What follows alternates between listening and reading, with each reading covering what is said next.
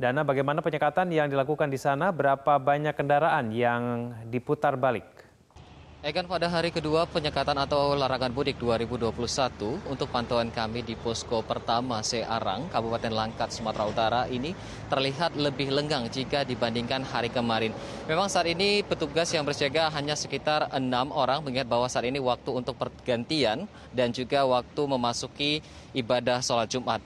Sejak hari pertama dilakukan penyekatan pada pukul 8 pagi hingga siang ini sekitar pukul 12 waktu 00 waktu Indonesia Barat tadi. Adapun kendaraan yang sudah dilakukan pemeriksaan ini ada sebanyak 100-an dan 15 diantaranya sudah diminta untuk putar balik dikarenakan nekat untuk melakukan mudik menuju arah Provinsi Aceh yang didominasi oleh kendaraan pribadi. Jumlah ini sendiri diklaim atau dinilai berkurang 50% jika dibandingkan dengan jumlah kendaraan yang diputar balik pada hari pertama kemarin, yakni mencapai 25 unit kendaraan. Dan menurut Kasat Lantas Polres Langkat AKP Ali Umar Simanjuntak yang menyatakan bahwa untuk hari pertama kemarin, kendaraan yang diminta untuk putar balik ini didominasi kendaraan angkutan umum, baik bus maupun minibus, di mana angkutan tersebut nekat untuk membawa penumpang melakukan mudik dengan melakukan pelanggaran, di mana ada 2 poin yang disoroti untuk pelanggarannya. Untuk poin pertama adalah pelanggaran terkait dengan sopir yang tidak memiliki manifest data penumpang, dan kemudian penumpang baik kendaraan umum maupun kendaraan pribadi ini tidak memiliki surat bebas COVID-19 rapid antigen. Dan memang Kasat Lantas Polres Langkat ini menambahkan bahwa untuk di hari pertama di wilayah Polres Langkat sendiri putar balik arah sudah diberikan terhadap 45 hingga 50 kendaraan yang melintas melalui wilayah Kabupaten Langkat, Sumatera Utara. Dan terkait dengan penyekatan yang dilakukan di posko pertama Sei Arang, Kabupaten Langkat, Sumatera Utara ini, berikut kita simak pernyataan selengkapnya dari Kasat Lantas Polres Langkat AKP Ali Umar Simanjuntak. Dari tanggal 6 kita sudah melaksanakan penyekatan, yang mana pada hari pertama sudah kita laksanakan sebanyak 200 kendaraan sudah kita periksa. Ternyata tidak membawa dokumen ataupun hasil daripada antigen atau rapid test. Itu ada mobil yang menyalahin sebanyak 25 kita putar balikkan ke tempat asalnya. Kemudian pada hari ini kita telah melaksanakan penyekatan lebih kurang 150 kendaraan. Hari ini juga masih ada, kita kembalikan putar balik sebanyak 15 kendaraan sampai jam berapa ini? Jam 11:30 ini.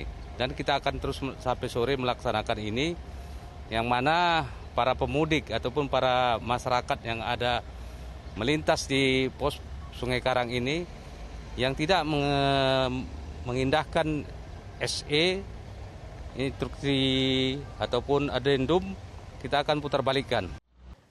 Ya Dana, untuk wilayah Langkat ada berapa titik penyekatan yang disiagakan? Egan, untuk wilayah Sumatera Utara sendiri ada sekitar 73 titik penyekatan yang disiagakan oleh Polda Sumatera Utara bersama dengan pemerintah Provinsi Sumatera Utara. Di mana untuk secara khusus penyekatan ini disiagakan untuk menyekat arus pergerakan kendaraan baik antar kabupaten kota maupun antar provinsi. Dan secara khusus untuk antar provinsi ada 10 titik penyekatan yang disiagakan. 4 diantaranya ditempatkan untuk penyekatan perbatasan Sumatera Utara dengan Aceh, 2 disiagakan untuk penyekatan di wilayah perbatasan Sumatera Utara dengan Sumatera Barat, dan 2 lainnya disiagakan untuk penyekatan di wilayah Sumatera Utara dengan Provinsi Riau. Dan secara khusus untuk di wilayah Kabupaten Langkat sendiri, dari 10 posko penyekatan provinsi ada 3 yang ditempatkan di wilayah Kabupaten Langkat. 1 diantaranya adalah posko pertama Sei Arang, tempat saya melaporkan saat ini. Dan memang penyekatan yang diberlakukan ini sendiri adalah guna mengantisipasi terjadinya arus mudik dari wilayah Sumatera Utara menuju sejumlah provinsi seperti Aceh, Sumatera Barat maupun Riau, di mana Memang untuk kasus COVID-19 di wilayah Sumatera Utara ini masih terus mengalami peningkatan. Berdasarkan data terakhir saja, per 6 Mei 2021, angka kasus COVID-19 di Sumatera Utara ini meningkat sebanyak 81 kasus, sehingga total kasus saat ini sudah mencapai 29.805 kasus konfirmasi. Dan masyarakat wilayah Sumatera Utara diminta atau dihimbau untuk tidak melakukan mudik di tengah pandemi COVID-19 untuk mencegah atau menekan angka penyebaran COVID-19 di wilayah Sumatera Utara. Penyidik Subdit Tipiter Ditreskrimsus Polda Sumut terus melakukan pengembangan penyidikan kasus penggunaan alat swab antigen bekas. Dari hasil penyidikan sementara, penyidik menemukan adanya tindak pidana pencucian uang yang dilakukan kedua tersangka, yakni PM dan M. Hal ini Polda Sumut melibatkan pihak auditor guna menghitung total uang yang diperoleh. Kabid Humas Polda Sumut Kombespol Hadi Wahyudi menyebut dari hasil penyidikan ada kemungkinan tersangka PM dan M melakukan tindak pidana pencucian uang atau TPPU. Hal ini merupakan hasil penyidikan dari bukti dan keterangan para saksi sehingga penyidik pun terus menggali bukti-bukti terkait tindak pidana pencucian uang. Kombespol Hadi Wahyudi juga menjelaskan untuk membuktikan adanya TPPU, pihaknya pun melibatkan pihak auditor yang bertujuan untuk menghitung total uang yang diperoleh kedua tersangka. Sementara itu sejauh ini 23 saksi masih diperiksa secara bertahap termasuk Direktur Utama Kimia Farma Diagnostik. Hasil penyidikan yang sudah kita lakukan, ini ada kemungkinan nanti untuk tersangka PM dan M kita akan menggali terkait dengan undang-undang tindak pidana pencucian uang ya.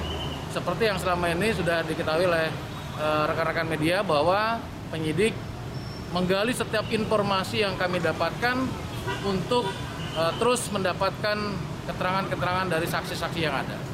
Final turnamen sepak bola di kota Sorong, Papua Barat terpaksa dihentikan karena terjadi kerumunan massa. Membludaknya penonton membuat wali kota Sorong, Lambert Jitmau, memutuskan untuk memberhentikan pertandingan final sepak bola tersebut. Turnamen sepak bola yang berlangsung di lapangan hoki kota Sorong, Papua Barat dihentikan oleh petugas dari Polres Sorong Kota.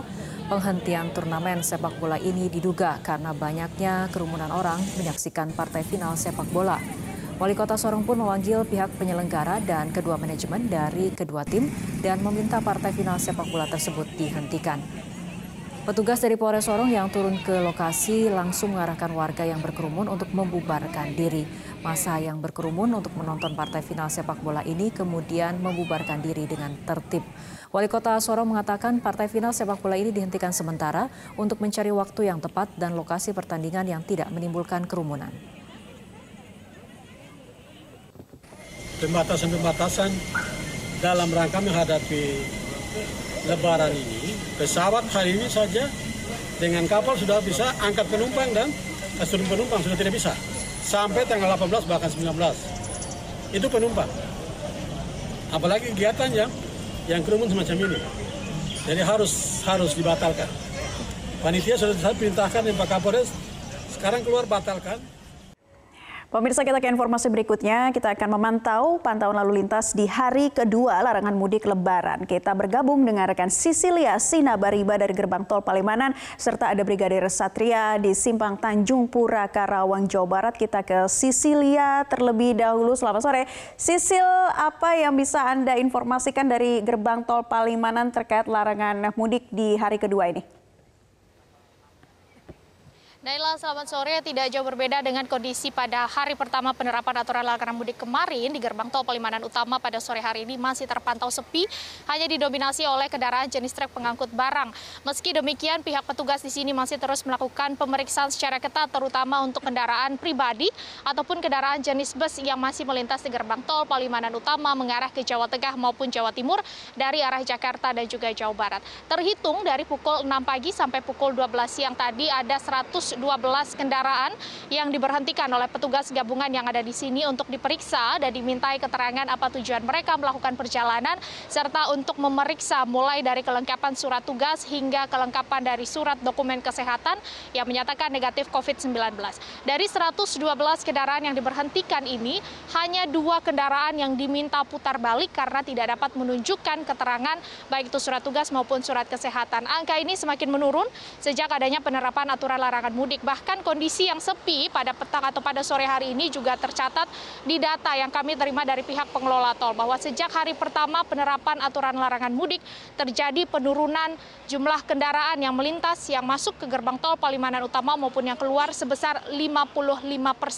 Jika sebelum penerapan aturan larangan mudik ini kendaraan yang masuk sekitar 38.000, maka di hari pertama kemarin sekitar 15.000 saja dan semakin turun di hari kedua pemberlakuan ini. Meski demikian, petugas masih terus melakukan pengetatan dan bahkan di sini juga telah disediakan pos kesehatan untuk rapid test antigen. Namun ini disediakan berdasarkan rekomendasi dari pihak kepolisian bagi para pengguna jalan yang memang harus melakukan antigen.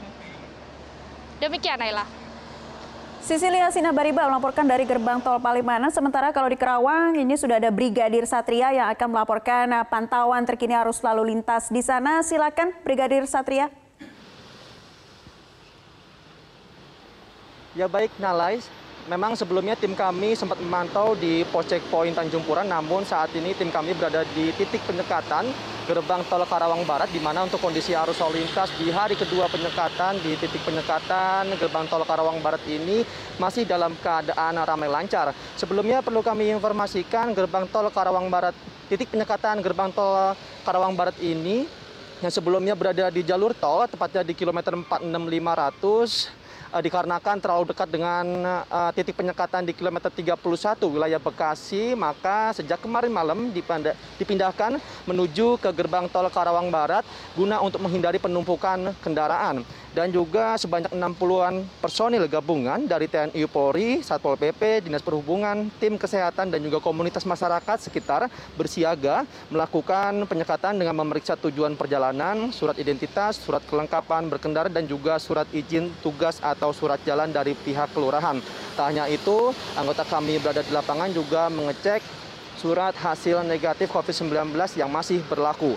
Memang mayoritas kendaraan yang melintas yaitu warga lokal berplate atau Karawang, truk angkutan barang dan juga angkutan logistik dan juga bis para pekerja. Namun demikian sesekali anggota kami juga tetap memeriksa barang bawaan dari truk atau angkutan barang tersebut. Sejak pagi tadi pukul 07.00 hingga siang tadi pukul 14.00 sebanyak kurang lebih 300-an kendaraan diperiksa kendaraan. Sementara untuk kendaraan yang diputarbalikkan sebanyak 48 kendaraan. Ini terbilang sedikit dibandingkan titik pos penyekatan lain dikarenakan tingkat kesadaran warga masyarakat sekitar atau pengendara yang melintas kawasan ini sudah cukup patuh.